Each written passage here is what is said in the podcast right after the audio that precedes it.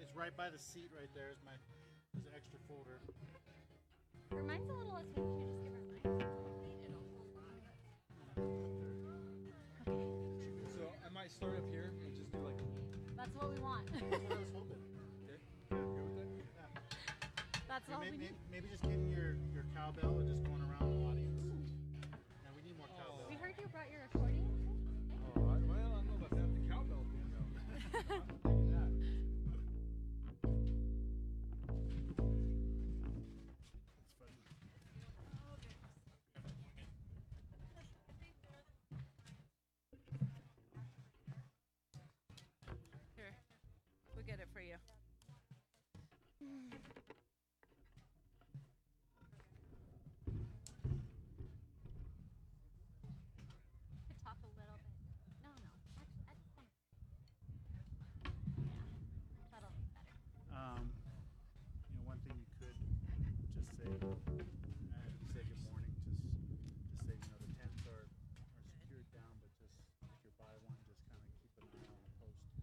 Heart of Worship. Cornerstone.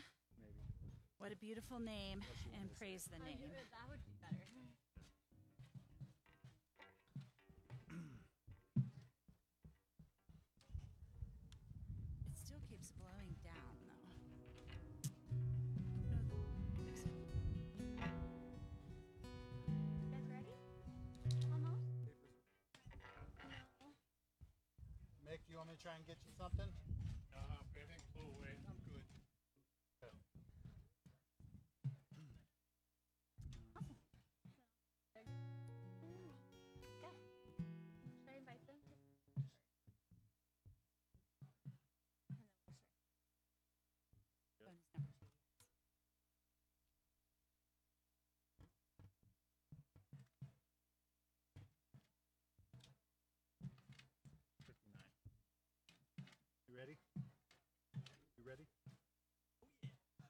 Yeah.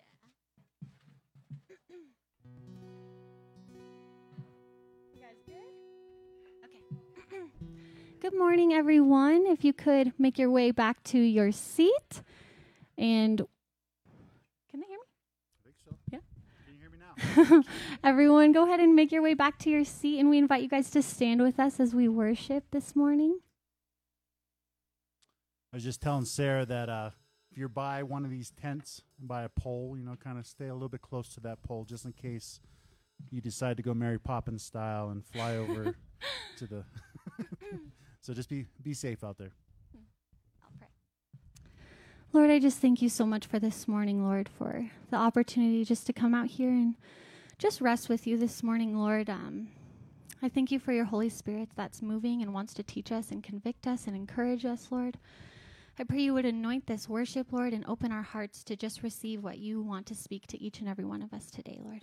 In Jesus' name, amen.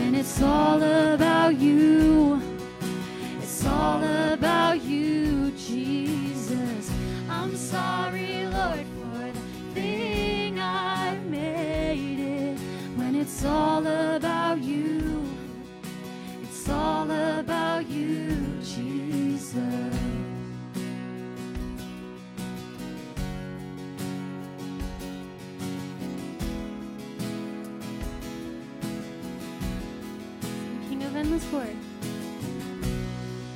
King of endless word. No one could express how much you deserve.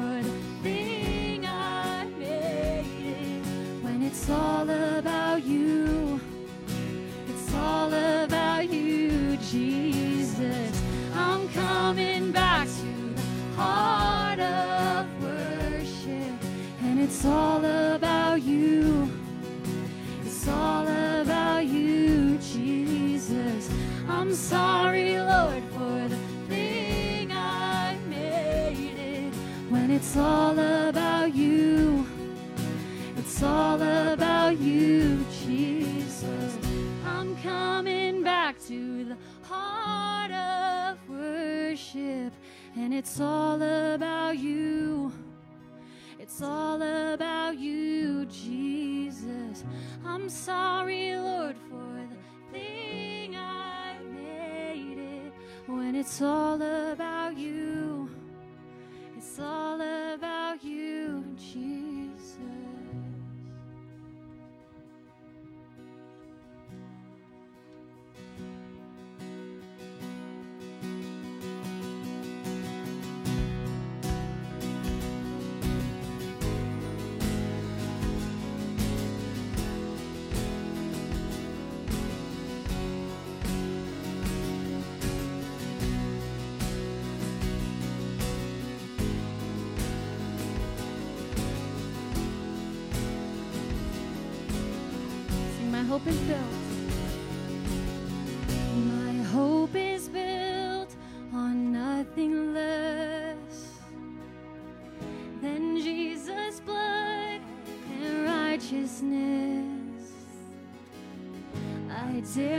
trust the sweetest free, but wholly trust in Jesus' name. Let's sing that again.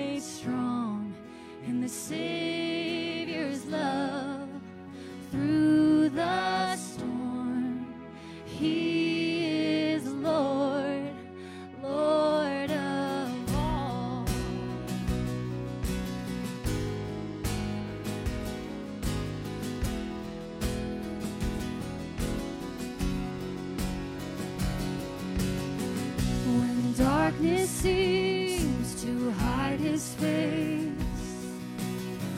I rest on his unchanging grace. In every heart.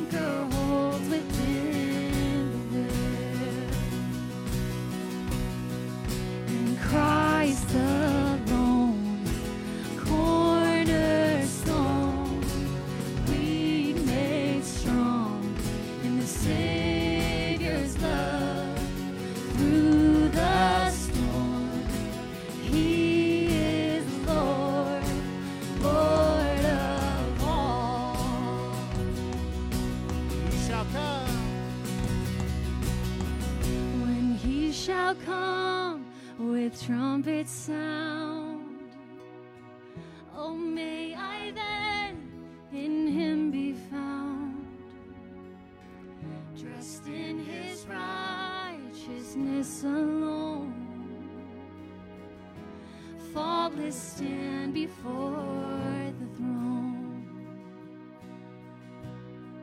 In Christ alone,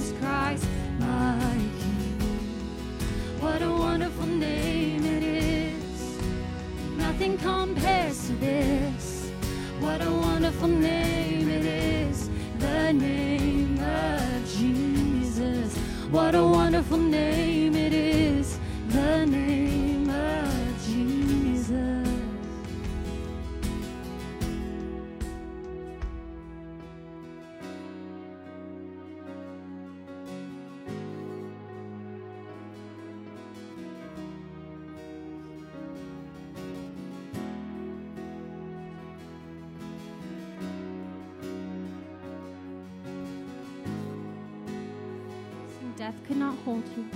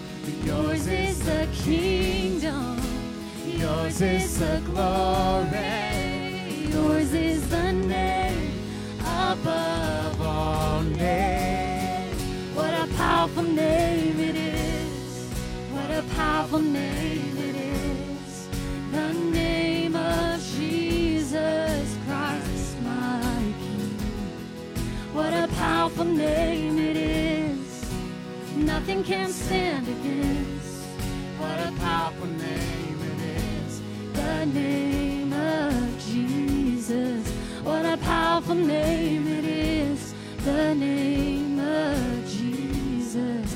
What a powerful name it is.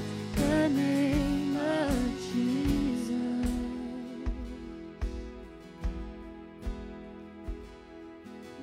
Lord, it's just such a blessing to come before your throne of grace just boldly and um, just lay our worries of the world at your feet today and just set all those distractions aside and just rest with you this morning. Um, I thank you for your word that Brad Beers is going to bring and that um, I pray you would open our hearts, Lord. I thank you for worship and the gift that it is. We're just thankful for you, Lord. In Jesus' name, amen. Amen. Let's say thank you to these guys that worked so hard to prepare that for us. That was lovely. Good morning. I am so glad that you are here because what that means is that we're still gathering. The church is gathering. And that's a beautiful thing. You, uh, you need it. I need it. We need it. It's great that we're together this morning. My name is Brad Beers. Uh, I am one of the leaders here, and I have the honor of being able to share from Exodus with you this morning. And I get to do so since we're outside, the rules change, so I get to be in shorts, and I've got flip flops on, and all kinds of things that my dad would have spanked my hand for back in the day. Uh, but I am so glad that we can be together in whatever form or shade or sunlight that may be. Uh, if you have a Bible, grab it, open it up to Exodus 31, because what I get to do this morning is continue the story that has been happening in Exodus. And in Exodus 31, we're going to cover verses 12 through 18 this morning. And in doing so, we're going to see the end of God's initial conversation with Moses. I don't know how well you know the story, but Moses has been up on Mount Sinai receiving information from God of what it's going to look like to legislate this new people that he has created for himself. He is giving the Jews the rules that they're going to live by. What is their covenant going to be with their God that had saved them out of Egypt? This is the last portion of the conversation. We're going to read it together. So if you've got a Bible or some type of device to read it, go ahead if you are able and stand with me. We do this just as a tradition as a church, just to honor God, knowing that the text that we read this morning is God's word. And as a result, it is to be followed, it is to be uh, respected. And in it, we hear the words of an eternal being. Let's read together and when I say that, I guess I should clarify if you're new here. I'll read and you can just read quietly. We're going to read Exodus 31, starting in verse 12. And the Lord said to Moses, You are to speak to the people of Israel and say, Above all, you shall keep my Sabbaths. For this is a sign between me and you throughout your generations, that you may know that I, the Lord Yahweh, sanctify you. You shall keep the Sabbath because it's holy for you. Everyone who profanes it shall be put to death. Whoever does any work on it, that, that soul shall be cut off from among his people. Six days shall work be done, but the seventh day is a Sabbath of solemn rest, holy to the Lord. Whoever does any work on the Sabbath day shall be put to death. Therefore, the people of Israel shall keep the Sabbath, observing the Sabbath throughout their generations as a covenant forever. It's a sign forever between me and the people of Israel that in six days the Lord made heaven and earth, and on the seventh day he rested and was refreshed. And he gave to Moses, when he had finished speaking with him on Mount Sinai, the two tablets of the testimony, tablets of stone, written with the finger of God. Pray with me. God, I'm so grateful that we can be together as a church. And as we feel the wind going in our midst, I pray that that wind would be indicative of the Holy Spirit being present with us, that we might understand your text well, that you might help me communicate it well, and that in doing so, we would be ready to be obedient to you, the all knowing one, the one worthy of all effort and all praise. God, use this time for your greatness. Draw us closer to yourself. Amen. You can be seated. So before you close your Bible, I want to make sure that you see some pretty important words. I tried to clarify them with the way that I read the text, but I want to make sure that you see some words here in this text that I think are pivotal words. Look again at verse 13. You are to speak to the people of Israel and say, what are the next two words there? Don't be afraid to speak in church. It's okay. We're outside, especially. You get to like yell if you want. Okay. Uh, clearly, none of you want to yell. That's fine. But what are the next two words? Above all. So when you see those words, do not go by them too quickly. Remember, this is happening in the same conversation as all the other Sinai conversation. What came out that was probably the part you're most familiar with in Sinai? The Ten Commandments. Do you notice that we've got Ten Commandments, things like don't murder, don't commit idolatry, and yet God says, above all, and then says, what's next? That is crazy. It's only crazy. Maybe, maybe you caught it before. It was my first time seeing it as I was preparing to speak this morning. God literally is telling his people here's murder, here's Sabbaths. The Sabbaths were more important to God than murder. Now, obviously, God isn't going to say, all right, well, as long as you're doing the Sabbath thing, okay, kill as many people as you need to kill. It, it, none of that is actually what's coming out of his mouth, but you need to pay attention to the reality of words that we would so quickly go by. God says, above all, keep. And then whose Sabbaths are they? What's it say? My Sabbaths. He didn't say your Sabbaths, he didn't say the Sabbaths. He says, keep my Sabbaths. This is something very personal and very important to God. As we keep reading in verse 13, above all, you shall keep my Sabbaths. Why? For this is a sign between me and you throughout your generations, that you may know that I, the Lord, sanctify you. What God is setting up with his people is a difference Every time you see that word holy, you might be tempted to just think that somehow that means like morally pure. And it does have that connotation, that moral purity. But I personally have started, anytime I see that word holy, I've also started in my mind inserting the word special. That's a word that I've, been, I've become a little bit more accustomed to using. Because when God says that this day is holy, He's not just saying that this day is of moral purity. He's saying this day, this Sabbath that is important to God, is going to be something special when compared to every other culture that existed. The people of God are going to have a difference in their schedule so that they will know that Yahweh is the one that is making them special, is making them holy, is sanctifying them. In verse 15, we see a definition of what he means by Sabbath. Six days shall work be done, but on the seventh day, it's a Sabbath of solemn rest, holy, special, specifically designated to the Lord. Why? Verse 17. It's a sign forever between me and the people of Israel that in six days the Lord made heaven and earth, and on the seventh day he rested and was refreshed. I want to implant an idea into you this morning. That when we look at this text and when we try to think of the idea of Sabbath, there is something ancient that has been planted inside of you. And this ancient something is a sense of rhythm. Now, I've been a part of this church for six years. I guarantee you that you, most of you, have no rhythm whatsoever. You, most of you love when we do like the country songs because you don't have to remember where to clap. You just clap on every beat right? We are not a rhythm blessed church, musically speaking, okay? God provides grace, which is wonderful. But, speak for yourself. I, I don't mean to offend anybody, I'm just wanting to be honest. but deep inside of you is a sense of rhythm. Now, some of you may not even necessarily be sure of what I'm talking about when I'm saying rhythm. Hopefully, you can see me.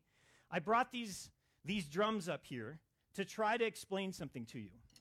You see, if you've ever been around a child, a young child, so like if baby Hank, Henry Schroeder, came up here this morning, and I gave him these drumsticks, you know what would happen, right? This.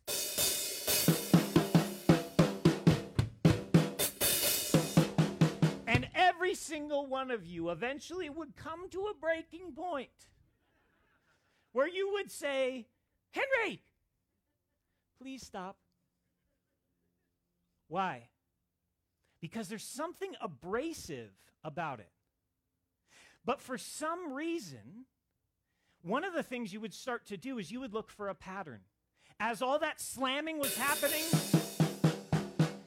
you'd start to look for things that manage to have a pattern.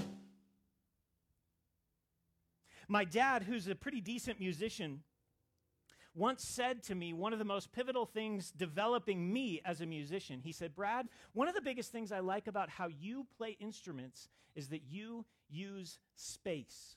Musicians call them rests. You ever heard this before?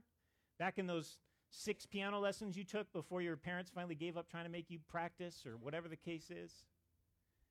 Rests. Because there's a huge difference that we all identify with between this. We can't handle that. But if I use some rests,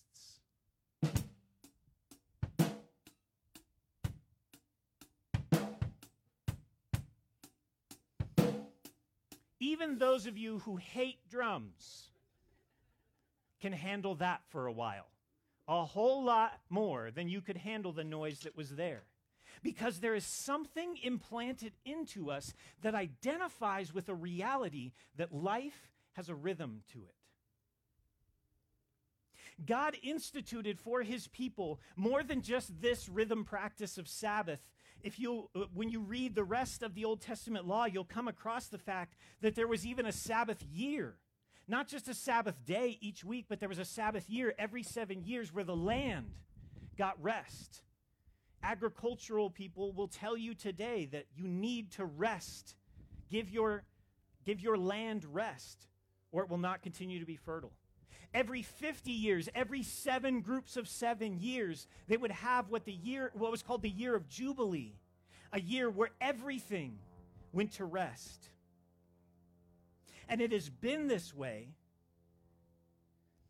God has intended this rhythm to be since the very beginning. When you read the creation story, do you think God really needed to take a nap on the seventh day? This is the God who created everything. He didn't need to lay back in a hammock, but He created a rhythm and an order that works, and it is deeply planted in us. And when God then sets up legislation for the Jewish people, he sets up that rhythm so strictly for them that if people refused to observe this rhythm, that they would be cut off from their people. They would be killed. Now, one of the things I, I think Jesse has actually been doing a very good job of taking us through Exodus because there's a little bit of like an interpretive nightmare that we could get into where uh, I don't know if you're aware of this, but there are still Christian brothers and sisters that you and I have today that still believe that following, reg, uh, precisely following the Old Testament law, is the requirement of Christians today. Our church does not take that stance, but we still have decided to study Old Testament law. Why? When we come to it, we know, because we've learned from Galatians, we've learned from when Jesus told us in Matthew 5 that he did not come to abolish the law, but to fulfill the law, when we come to it, we see how God has designed man to function. And when I say man, I mean people. How God has designed us, you and I, to function. It's interesting that Jesus was constantly in tension with religious leaders, and one of the biggest sources of tension, do you remember what it was? It was that he kept healing when? On Sabbaths. Jesus was constantly in tension with this religious elite because he did not comply with their Sabbath regulations. I want you to look at another passage this morning. Turn over to Mark chapter 2. Now, this isn't necessarily a healing story, but it's probably the most important story for us to understand Jesus' perspective on Sabbaths. We're going to go to Mark chapter 2, and we're going to start at verse 23. Mark chapter 2, verse 23. One, and then what's the next word? Sabbath. Okay, so if you were creating the music that goes for the movie that's going to be in this story, this would be the moment when you would insert that part that goes dun dun dun, right? Sabbath. Going to be a big deal. He was going through the grain fields, and as they made their way, his disciples began to pluck heads of grain. And the Pharisees were saying to him, Look, why are they doing what's not lawful on the Sabbath? And Jesus said to them, Have you never read what David did? When he was in need and was hungry, he and those were, who were with him, how he entered the house of God in the time of Abiathar, the high priest, and ate the bread of the presence, which it is not lawful for any but the priests to eat. And he also gave it to them who were with him. Notice what Jesus says here. He's about to say two huge things. Verse 27. He said to them, The Sabbath was made for man, not man for the Sabbath. So, the Son of Man is Lord even of the Sabbath. I want to look at those two phrases there. I want to look first at 28, though, because I want you to remember what we read in Exodus 31. God said, Above all, I want you to keep whose Sabbaths? My, my Sabbaths. God saying, My Sabbaths.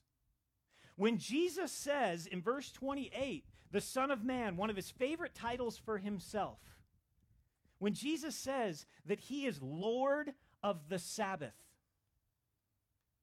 this is no small thing, friends. He just took the above all Sabbath instituted by Yahweh, the creator of the universe, and says, I'm in charge of it. That's a big deal. But in verse 27, I want us to also see that. For whom was the Sabbath made? Even though it's God's Sabbath, for whom was it made? Don't be afraid to answer. Man, people, humans. Even though it was God's Sabbath and He cares about it so much, who was it made for? It was made for you and I.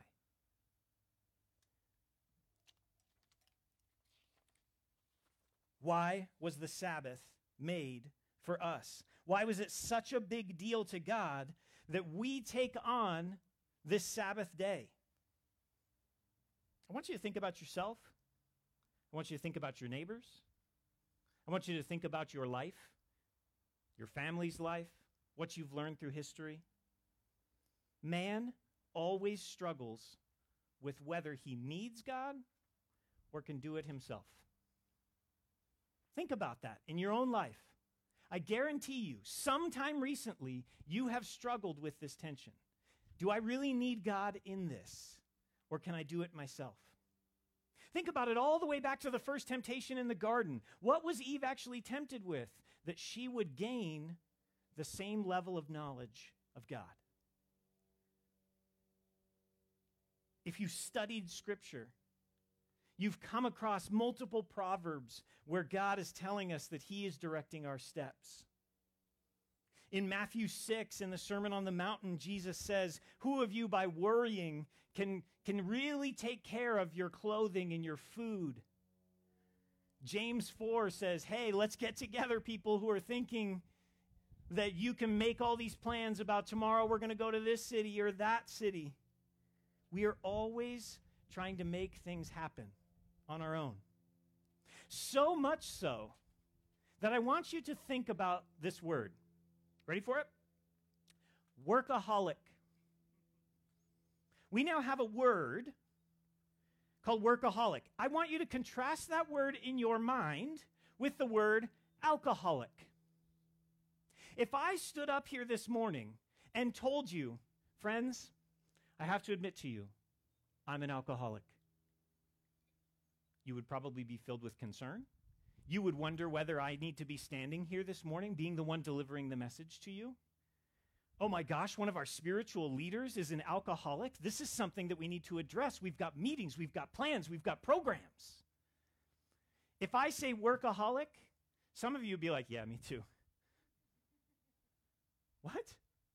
Why has it suddenly become acceptable for us to be any type of aholic, let alone a workaholic? Because we are constantly struggling with the thought that we can make things happen on our own. We're constantly struggling with, I've got to make sure that my kids get distance learning done. I got to make sure that I get those plans done at work. I got to make sure that I get my firewood cut. I got to make sure that my car is running. I got to make sure that I go to church because I'll get in trouble if I don't go to church. I got to make sure that I do everything. And God goes, That's cute.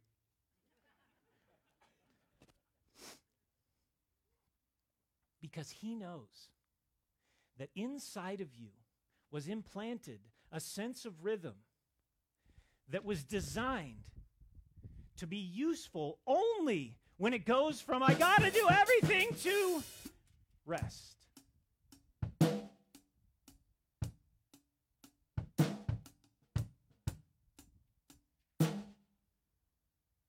We needed rest.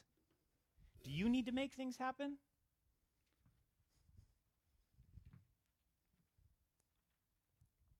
You know what the irony is about all that noise that we make in our workaholism? All of these pressures that we put on ourselves about our workplace, about our kids, about our houses, about the things that we need to get done, all of these things, out of every single one of them, do you remember that there are literally only two things that you can take with you when you die? It's not your car. It's not your job. You could work your way to the top of the corporate ladder, and it doesn't matter. You could accumulate the most amount of things. It doesn't matter. Literally, only two things that go with you when you die the character you are, the person you have become, and the relationships you have built. That's it. That's it. Think of how much time we spend not working on those two things. And we wonder why we're not happy. We wonder why we struggle with anxiety. We wonder why, even as Christians, we're really not that different from the rest of the world. Because we forget the way we were designed.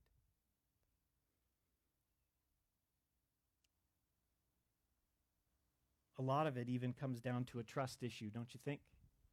Trusting that if I don't actually get this stuff, or thinking that if I don't get this stuff done, I'm not really sure God will come through for me. That God helps those who help whom? Themselves. Friends, I have paid significant amounts of money to understand the text of Scripture. I've been doing this now for about 35 years. I have not found that verse in the Bible. Please, somebody check me on that. Please, I mean, if I'm wrong, let me know. It's not there.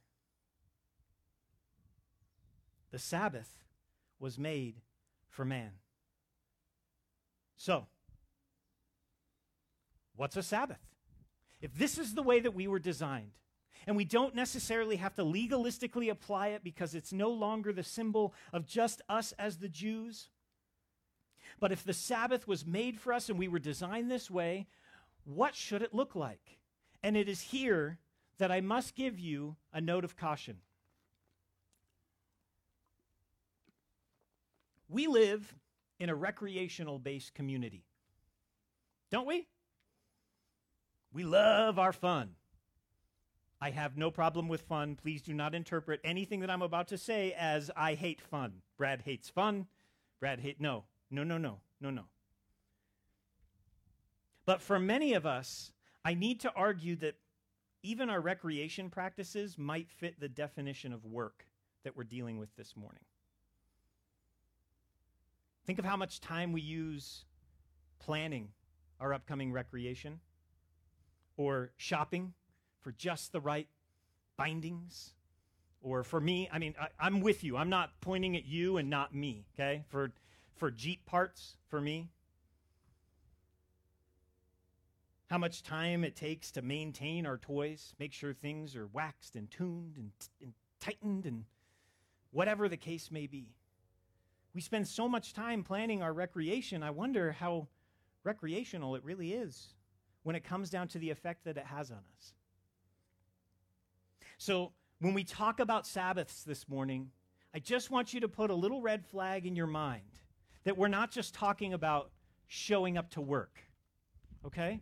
We're talking about the rhythm of the entirety of our lives, how we spend each week, how we spend all the time in that week. We're not just talking about ensuring that we that we show up to work 6 days and then one day we don't.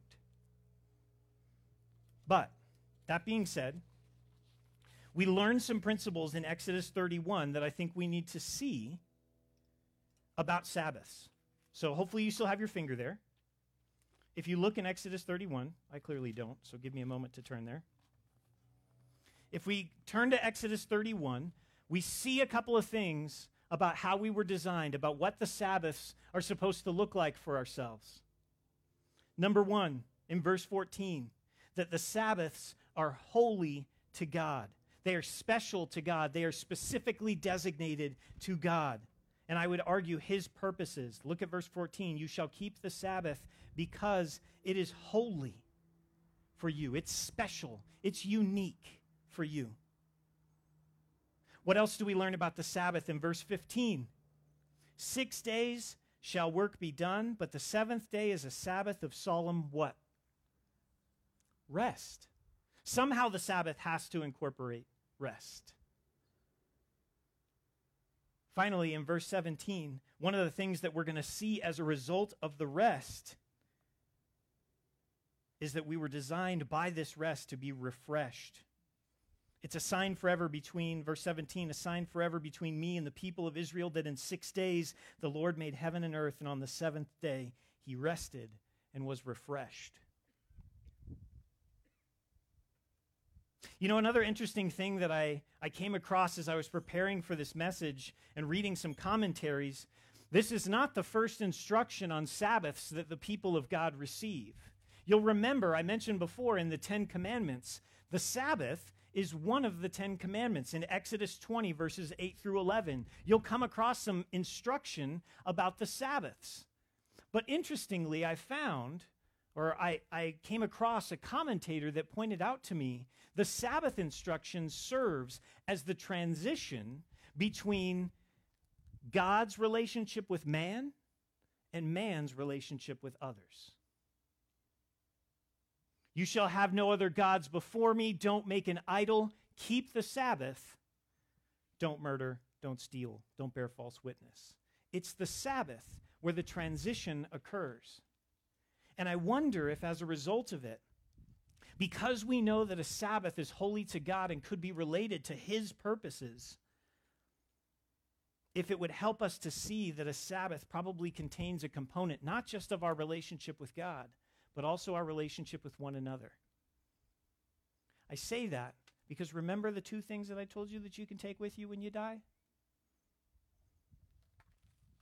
The second one was just your relationships relationships with God and relationships with one another. Now, before I then officially designate for you, therefore your Sabbath shall be the following, let's make sure that we're all on the same page, okay? With the freedom that we have in Jesus, I cannot precisely tell you how your Sabbath needs to look. Praise God for the freedom that we have in Jesus. Amen?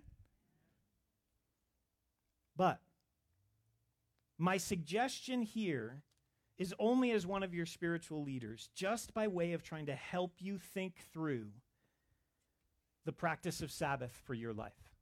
Okay? I feel like I need to give you at least a little bit of practical information and not just, okay, go Sabbath, go, go, go, go, go, go do your Sabbath thing. Okay? I'm going to give you just a couple of ideas.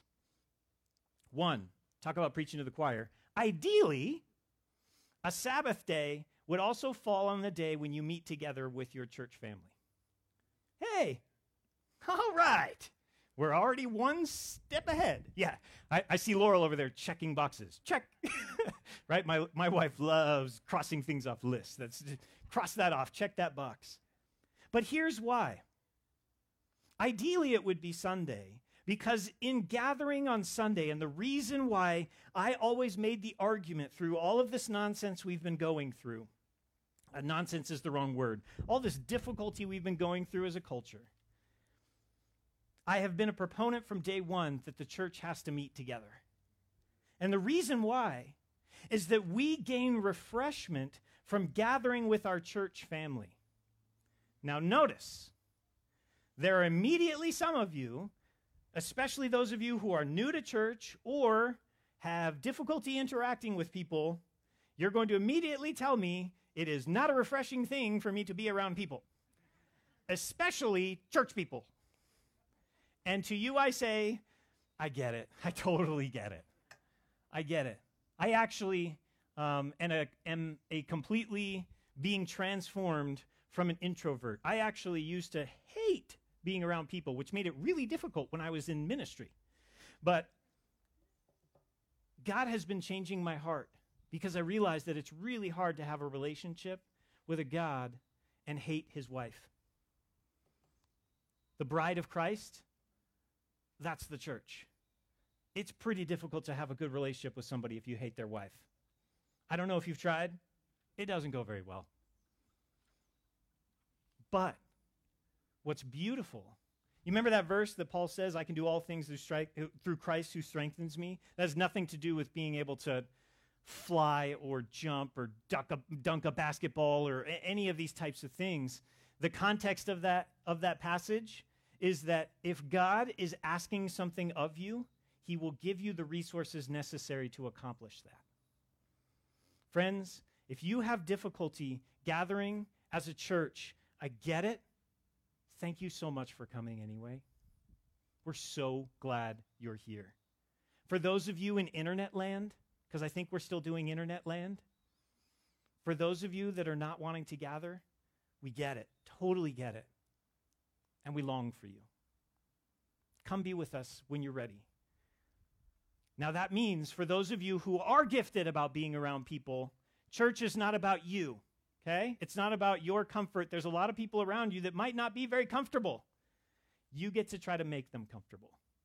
That's part of your responsibility. And as a result, when we start doing the things that God would have us do when we gather together, I guarantee it, over time, you will start to be refreshed by it. I can guarantee it. You will start to become refreshed by gathering together. So, ideally, if we're looking at what a Sabbath would be, it would be a Sunday when the because that's when our church has chosen to gather together. Uh, there's nothing magical about Sunday, by the way. If our church tomorrow decided to gather on Thursday, I'd be 100% okay with it. But this is just the day that we've chosen for a variety of reasons, and this is when we gather, and I'm glad that you're here. But if it wasn't a day, if you couldn't come on a Sunday because of working or sickness or some other type of life difficulty, and it couldn't be a possibility, I think it's okay. I think you probably could still incorporate the rhythm, the Sabbath rhythm, into your life. But that's where we really have to start relying on what we learned about the Sabbath. We remember from, 30, from Exodus 31 13 that it is God's day, it's His Sabbath. And we remember from those principles that one of the key things that we need to do is rest.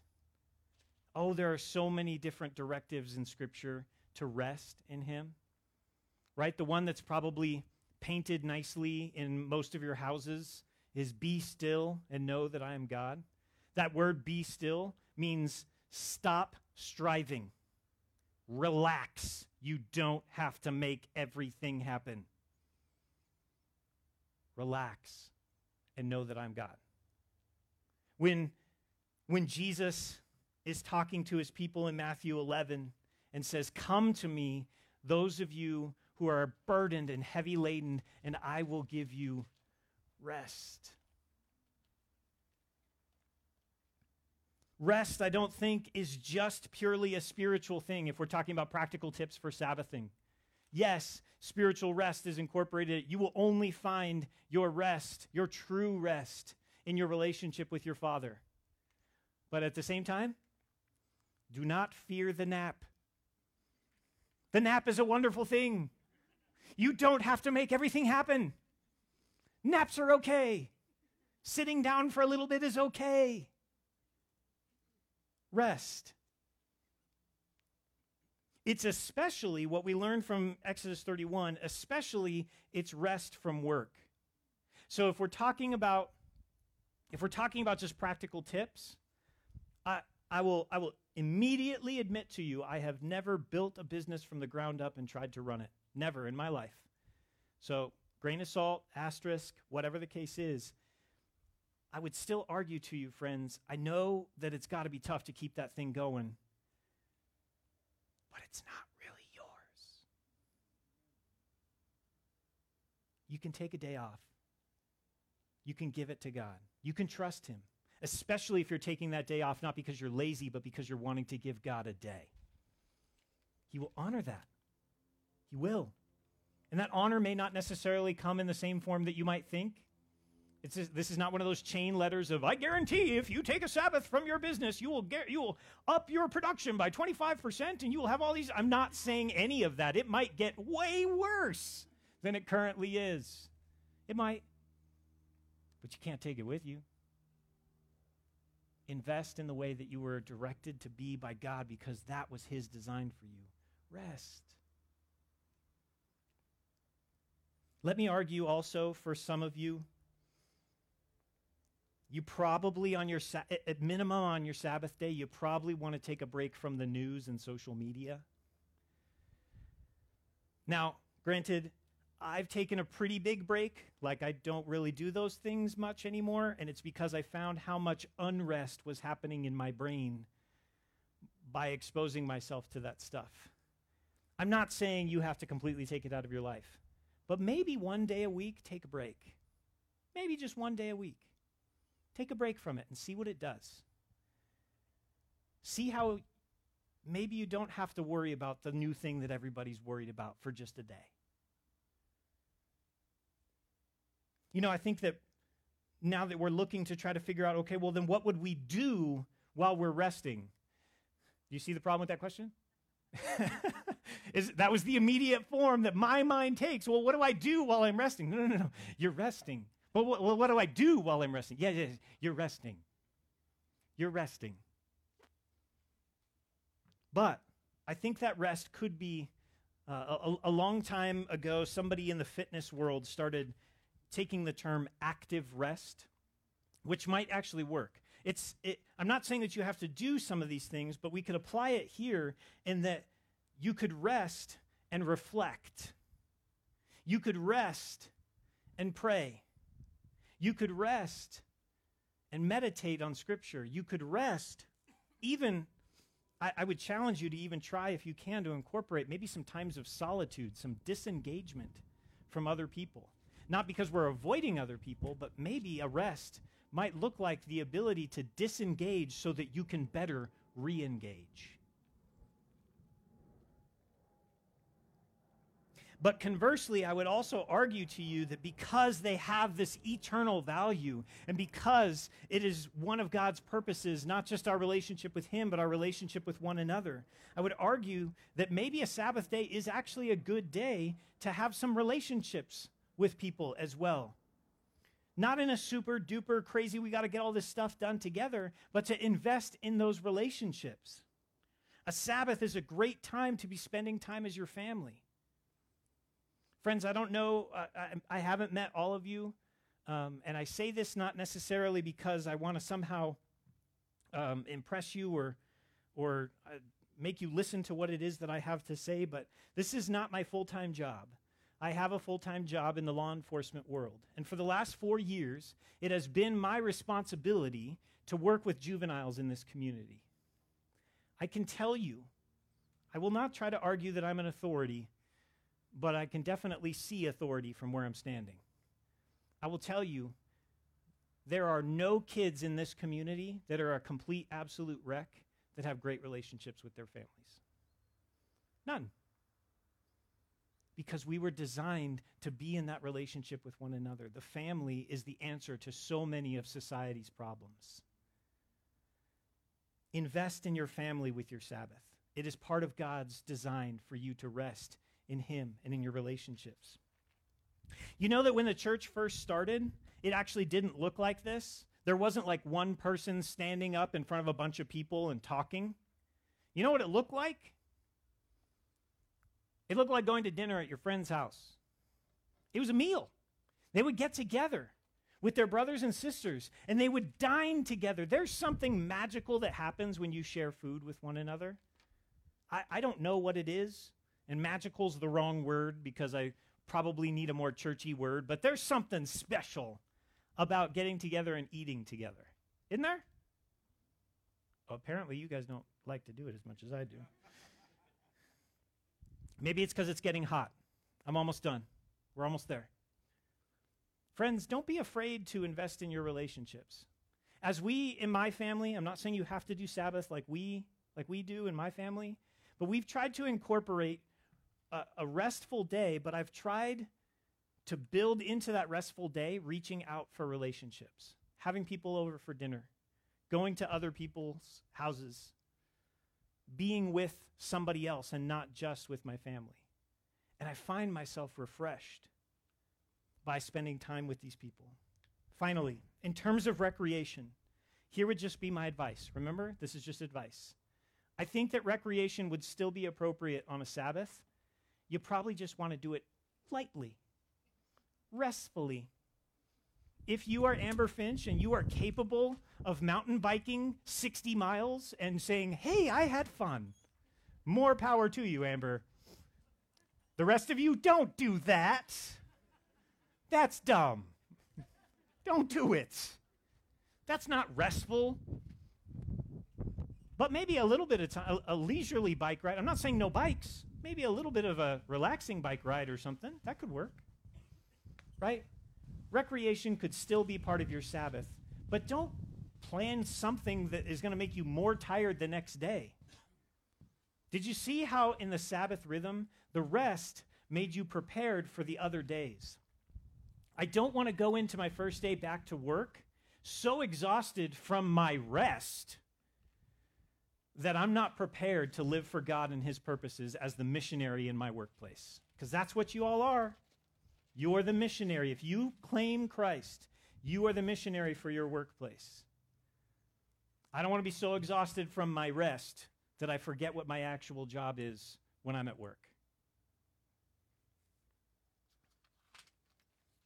As the band comes back up to close out our times, or to close out our time, I'm just going to finish with these thoughts.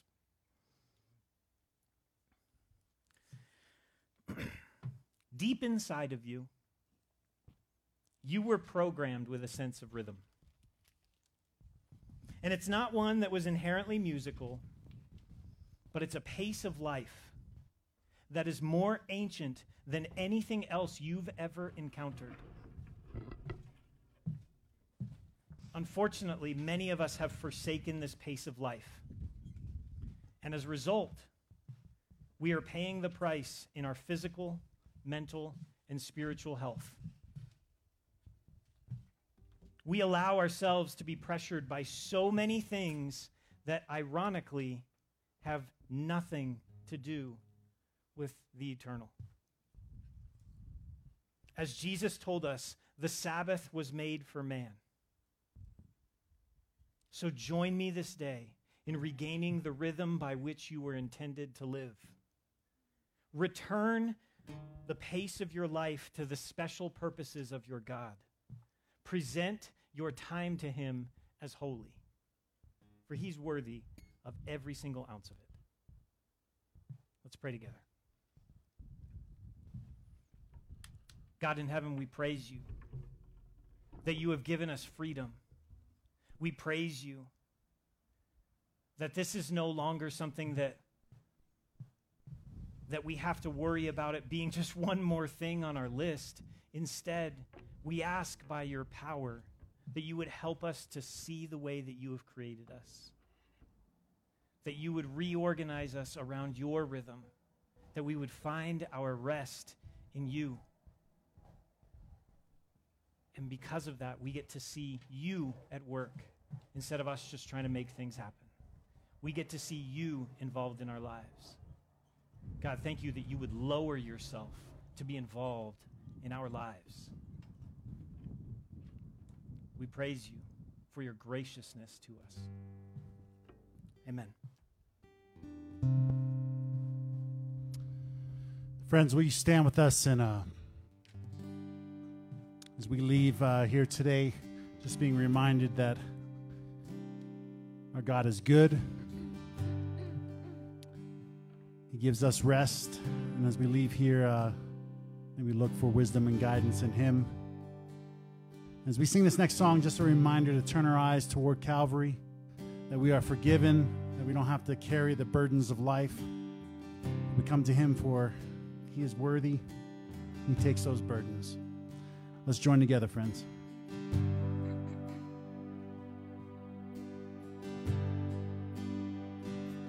Cast my mind to Calvary, where Jesus bled and died for me. I see his wounds, his hands, his feet, my Savior on that cursed tree his body,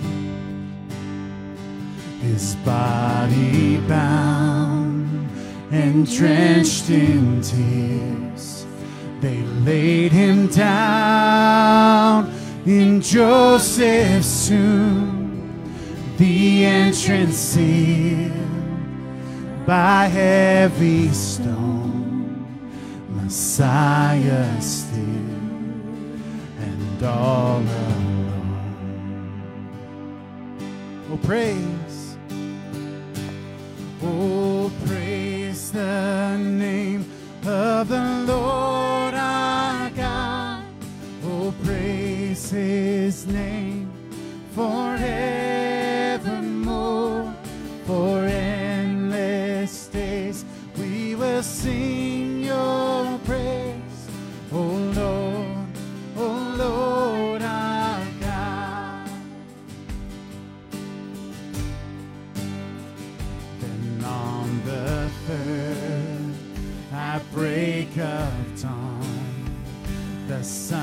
of Heaven rose again.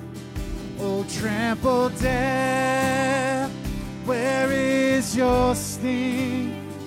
The angels roll for Christ the King. All together, friends.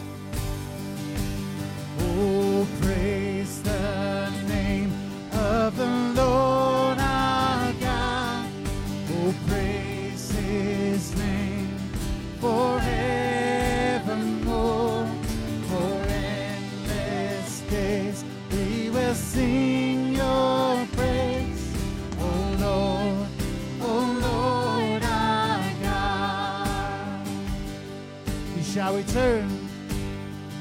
He shall return. in robes of white. The blazing sun shall pierce the night, and I will rise among the saints, my gaze transfixed on Jesus' lift you up, Jesus. Oh,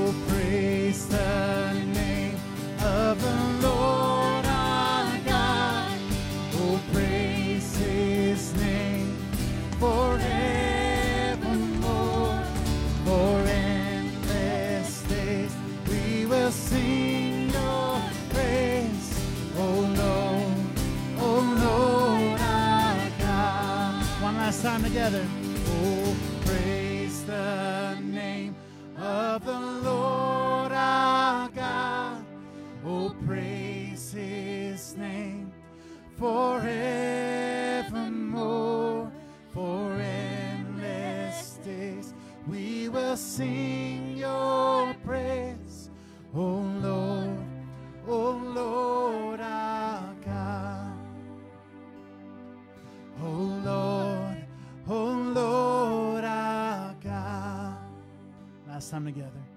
Oh Lord, oh Lord our God. Lord, we lift you on high.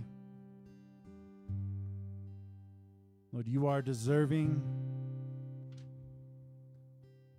And Lord, as we leave this place, just taking a moment, Lord, to realize that we find rest in you and you alone.